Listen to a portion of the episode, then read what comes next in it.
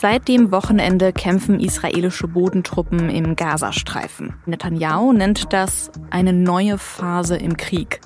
Und er verspricht, die Hamas auszulöschen. Mein SZ-Kollege Sebastian Gierke sagt, wenn das wirklich gelingen soll, dann wird dieser Krieg noch sehr lange dauern. Sie hören auf den Punkt den Nachrichtenpodcast der Süddeutschen Zeitung. Ich bin Anmalin Hult. Schön, dass Sie zuhören.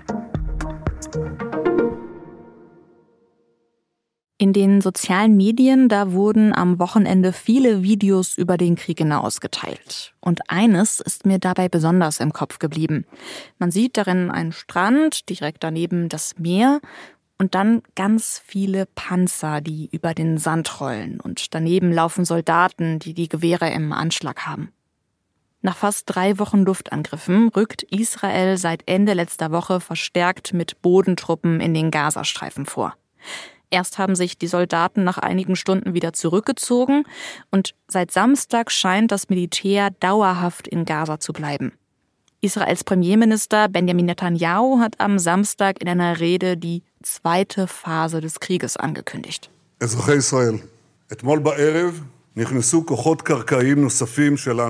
Netanyahu sagt hier, das Ziel dieser zweiten Phase sei klar die Hamas vollständig zerschlagen und die Geiseln nach Hause bringen. Und er schwört sein Land auf einen langen Krieg ein. Ein Wort kommt in Netanyahus Rede allerdings nicht vor. Bodenoffensive. Die hatten Militärexperten ja eigentlich schon lange erwartet, aber statt eines plötzlichen Großangriffs hat Israels Militär in den letzten Tagen eher viele kleine Einsätze in Gaza durchgeführt. Wie sieht der Kampf gegen die Hamas im Gazastreifen also jetzt aus? Darüber habe ich mit dem SZ-Militärexperten Sebastian Gierke gesprochen. Sebastian, seit Ende letzter Woche dringen immer wieder israelische Bodentruppen in den Gazastreifen vor. Ist das denn jetzt die Bodenoffensive, die viele Militärbeobachter schon lange erwartet haben? Das ist eine Bodenoffensive, würde ich sagen. Es ist nicht die Offensive, mit der tatsächlich die meisten Beobachter gerechnet hatten. Es ist nicht die ganz groß angelegte Invasion mit tausenden Panzern und zehntausenden Soldaten. Was jetzt am Wochenende passiert ist, man hat zum ersten Mal die Grenze zum Gazastreifen mit Kampfpanzern und Infanterie übertreten und ist, anders als die Tage davor, als es auch schon Operationen gab, Angriffe gab, drin geblieben im Gazastreifen, hat sich also nicht wieder zurückgezogen. Man muss aber auch dazu sagen, man weiß im Moment relativ wenig. Keine der beiden Seiten gibt, gibt viele Informationen heraus. Was man weiß, ist, dass es vor allem um den Norden des Gazastreifens geht, in dem gerade gekämpft wird. Gerade ist auch noch bekannt geworden, dass es südlich von Gaza-Stadt auf der Hauptverkehrsstraße, die den Gazastreifen einmal von Norden nach Süden durchzieht, zu Kampfhandlungen gekommen ist. Es scheint also so zu sein, dass Israel versucht, den Gazastreifen hier zu durchtrennen und ähm, so die Hamas möglicherweise hindern will, von Süden nach Norden und andersherum sich zu bewegen und dann eben die Angriffe auf den Norden konzentrieren möchte. Man hat ja auch die Zivilbevölkerung aufgefordert, den Norden zu verlassen. Netanyahu hat gesagt, das ist jetzt die zweite Phase, es werden sicherlich noch weitere Phasen kommen. Auch wenn jetzt noch nicht so ganz viel darüber bekannt ist, was jetzt konkreter passiert, wir können uns ja schon so ein bisschen dem nähern, was da wahrscheinlich passiert, indem man zum Beispiel guckt, wie ist eigentlich die Situation in Gaza. Das ist jetzt auch eine Ausnahmesituation, weil es so stark besiedelt ist. Was kannst du dazu sagen? Wie hat sich das israelische Militär auf diesen Einsatz vorbereitet? Das israelische Militär hat sich man kann, glaube ich, sagen, in den vergangenen 25, vielleicht sogar 30 Jahren immer stärker auf solche Szenarien konzentriert und auf genau solche Szenarien vorbereitet. Man hat hochspezialisierte Kräfte trainiert, extrem bewegliche und mit, mit großer Feuerkraft ausgestattete Einheiten wurden aufgebaut. Man hat ganz unterschiedliche Trupps für ganz unterschiedliche Situationen. Also es gibt Einheiten für das Freiräumen von, von Wegen zum Beispiel. Es gibt Einheiten, die für den Nahkampf in Häuserschluchten ausgebildet wurden. Es gibt welche, die speziell für den Kampf in Tunneln ausgebildet wurden. Man hat, um eben dieses Training durchführen zu können, so effektiv wie möglich sogar eine eigene künstliche Stadt gebaut in der Wüste, in der Negev-Wüste. Experten nennen diese Stadt das, das beste Trainingsgelände für den, für den Häuserkampf weltweit. Auf 20 Quadratkilometern wurden Häuserblocks gebaut, Marktplätze, Schulen, alles Mögliche, um eben sich auf das, was jetzt im, im Gazastreifen droht, so gut vorbereitet zu sein wie irgend möglich. Aber wenn du jetzt Häuserkampf sagst, was heißt das denn konkret? Wie muss ich mir das vorstellen?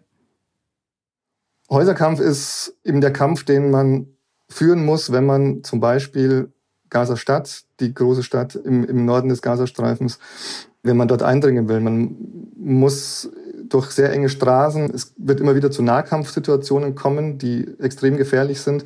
Die überlegene Feuerkraft, die das israelische Militär hat, auch die überlegene Personalstärke spielt dann da gar nicht mehr so die entscheidende Rolle weil man eben ständig irgendwie Angst haben muss, aus dem Hinterhalt angegriffen zu werden und ein Panzer sich auch dort nicht so gut bewegen kann und es eben leider Gottes sehr schnell zu hohen Verlusten kommen kann bei solchen Kämpfen. Für wie realistisch hältst du es denn, dass Israel tatsächlich das gelingt, was Netanyahu jetzt am Wochenende angekündigt hat, nämlich die Hamas komplett auszulöschen? Experten gehen davon aus, dass eine 15-fache Überlegenheit an Kampfkraft nötig ist, um einen Häuserkampf, wie ich ihn gerade beschrieben habe, effektiv zu führen. Ich glaube, dass Israel in der Lage ist, diese 15-fache Feuerkraft aufzubringen. Die Frage, die sich dann stellt, ist aber, ob Israel bereit ist, diesen Kampf tatsächlich so lange zu führen, bis die Hamas ausgelöscht ist, so das erklärte Ziel ja. Es wird nämlich sehr, sehr lang dauern. Selbst wenn man diese 15-fache Feuerkraft aufbringt, ist das keine Sache von, von Tagen oder Wochen, das ist eine Sache von Monaten. Es wird sehr viele Opfer auf beiden Seiten fordern, es wird sehr viele zivile Opfer geben und ich, ich bin mir nicht sicher, dass Israel dazu bereit ist, das zu tun. Ich kann mir auch vorstellen, dass da noch ein Faktor erschwerend hinzukommt. Die Hamas, die wird ja auch darauf vorbereitet sein, dass jetzt Israel mit Bodentruppen in den Gazastreifen vordringt. Das ist für sie ja sicher auch ein strategischer Vorteil, oder? die hat den Vorteil, dass sie eben im Gazastreifen zu Hause ist und dass sie sich jetzt über, über Jahre auf genau dieses Szenario auch vorbereiten konnte, dass sie die Tunnel anlegen konnte, also eine quasi zweite Stadt unterhalb des Gazastreifens anlegen konnte. Das ist wahrscheinlich die größte Bedrohung für das israelische Militär, diese Tunnel, durch die man sich sehr schnell bewegen kann. Man kann hinter den israelischen, den vorrückenden israelischen Soldaten wieder an die Oberfläche kommen und den, den Angreifern in den Rücken fallen. Man hat viele dieser Tunnel mit, mit versteckten Sprengfallen präpariert. Man hat überall versteckte Waffenlager. Und der Hauptvorteil ist eben die Ortskenntnis, die sie dort haben und dass sie einfach wissen, wo sie sich am besten verstecken, wo sie die Hinterhalte legen und wie sie die, die israelische Armee am, am längsten und am effektivsten aufhalten. Was bedeutet denn diese neue Eskalationsstufe im Krieg für die israelischen Geiseln, die die Hamas ja höchstwahrscheinlich auch in diesen Tunneln gefangen hält. Es hieß ja aus israelischer Seite lange, dass sie genau wegen der Geiseln jetzt erstmal die Bodenoffensive noch zurückhalten. Das war sicherlich ein Grund dafür, dass die Offensive nicht sofort gestartet wurde oder jetzt ähm, erst diese zweite Phase begonnen hat. Ähm, es gab ja auch Demonstrationen von Angehörigen der Geiseln gegen diese Angriffe, weil man eben Angst hat, dass das dazu führen wird, dass diese Geiseln in eine noch größere Gefahr gebracht werden, als sie es ohnehin schon sind. Sie sind höchstwahrscheinlich in diese Tunnel verschleppt worden. Aber was die Hamas jetzt genau vorhat mit den Geiseln, ist im Moment noch nicht zu sagen. Und was kann man über die Zivilbevölkerung in Gaza sagen? Denn die befindet sich ja auch weiterhin im Gebiet. Was würde ein Vorrücken der israelischen Streitkräfte für sie bedeuten? Für die Zivilisten hat das katastrophale Folgen. Es wird sehr viele Tote geben, es wird auch sehr viele tote Zivilisten geben. Nicht alle haben den Norden des Gazastreifens verlassen, konnten ihn nicht verlassen. Es gibt keinen Platz, an dem schwieriger ist, Krieg zu führen und gleichzeitig die, die Zivilisten zu schonen, sich also an, auch an die Bestimmungen des Kriegsvölkerrechts zu halten. Ein Grundsatz des Völkerrechts ist ja, dass die größtmögliche Schonung der Zivilbevölkerung gewährleistet sein muss bei allem, was Israel tut, muss es diesen Grundsatz beachten. Es darf nicht gezielt gegen Zivilisten vorgehen. Die Kriegshandlungen müssen sich also auf, auf die Terroristen der Hamas beschränken. Aber wie die Historie leider auch zeigt, werden, werden Zivilisten unter diesem Krieg leiden. Sie werden ihr Leben verlieren. Es werden viele unschuldige Menschen sterben. Und wir werden das auf jeden Fall weiter beobachten. Vielen Dank dir, Sebastian, für diese Einordnung der Geschehnisse der letzten Tage. Gerne. Der Bayerische Landtag hat sich heute zu seiner ersten konstituierenden Sitzung getroffen. Mit einer Regierung aus CSU und Freien Wählern und mit der AfD als größte Oppositionspartei. Ein gewählter Abgeordneter, der konnte an der Sitzung aber nicht teilnehmen, Daniel Halember von der AfD. Halember wurde nämlich am Morgen von der Polizei festgenommen. Sie ermittelt gegen ihn unter anderem wegen des Verdachts auf Volksverhetzung. Ich habe Ihnen einen SZ-Artikel zu dem Fall in den Shownotes verlinkt. Seit Beginn des Ukraine-Kriegs im Februar 2022 war die Inflation nicht mehr so niedrig wie jetzt. Das Statistische Bundesamt hat dazu aktuelle Zahlen veröffentlicht und demnach liegt die Inflationsrate aktuell bei 3,6 Prozent. Das liegt wohl auch daran, dass die Energiepreise gerade stark sinken. Lebensmittel sind in Deutschland aber immer noch teurer als vor dem Krieg. Mehrere deutsche Politiker sind gerade auf Staatsbesuch in Afrika.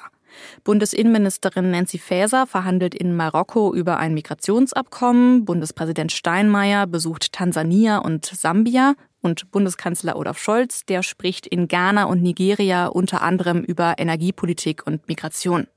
Mehr dazu können Sie auf sz.de lesen.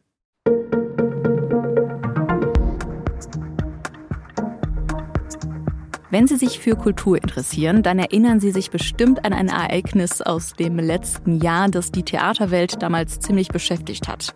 Da hat nämlich der damalige Direktor des Staatsballetts in Hamburg eine Theaterkritikerin, die er nicht mochte, mit Hundekot beschmiert. Eine total absurde Geschichte. In Jena, da hat man sich gedacht, eigentlich ist das doch der perfekte Stoff für ein Theaterstück. Und man hat es auch direkt auf die Bühne gebracht. Das Stück heißt Die Hundekot-Attacke und mein Kollege Eckbert Toll hat sich die Uraufführung angeschaut. Seine Rezension zum Stück habe ich Ihnen in den Shownotes verlinkt. Redaktionsschluss für Auf den Punkt war 16 Uhr. Produziert hat die Sendung Jakob Anu. Vielen Dank fürs Zuhören und bis morgen.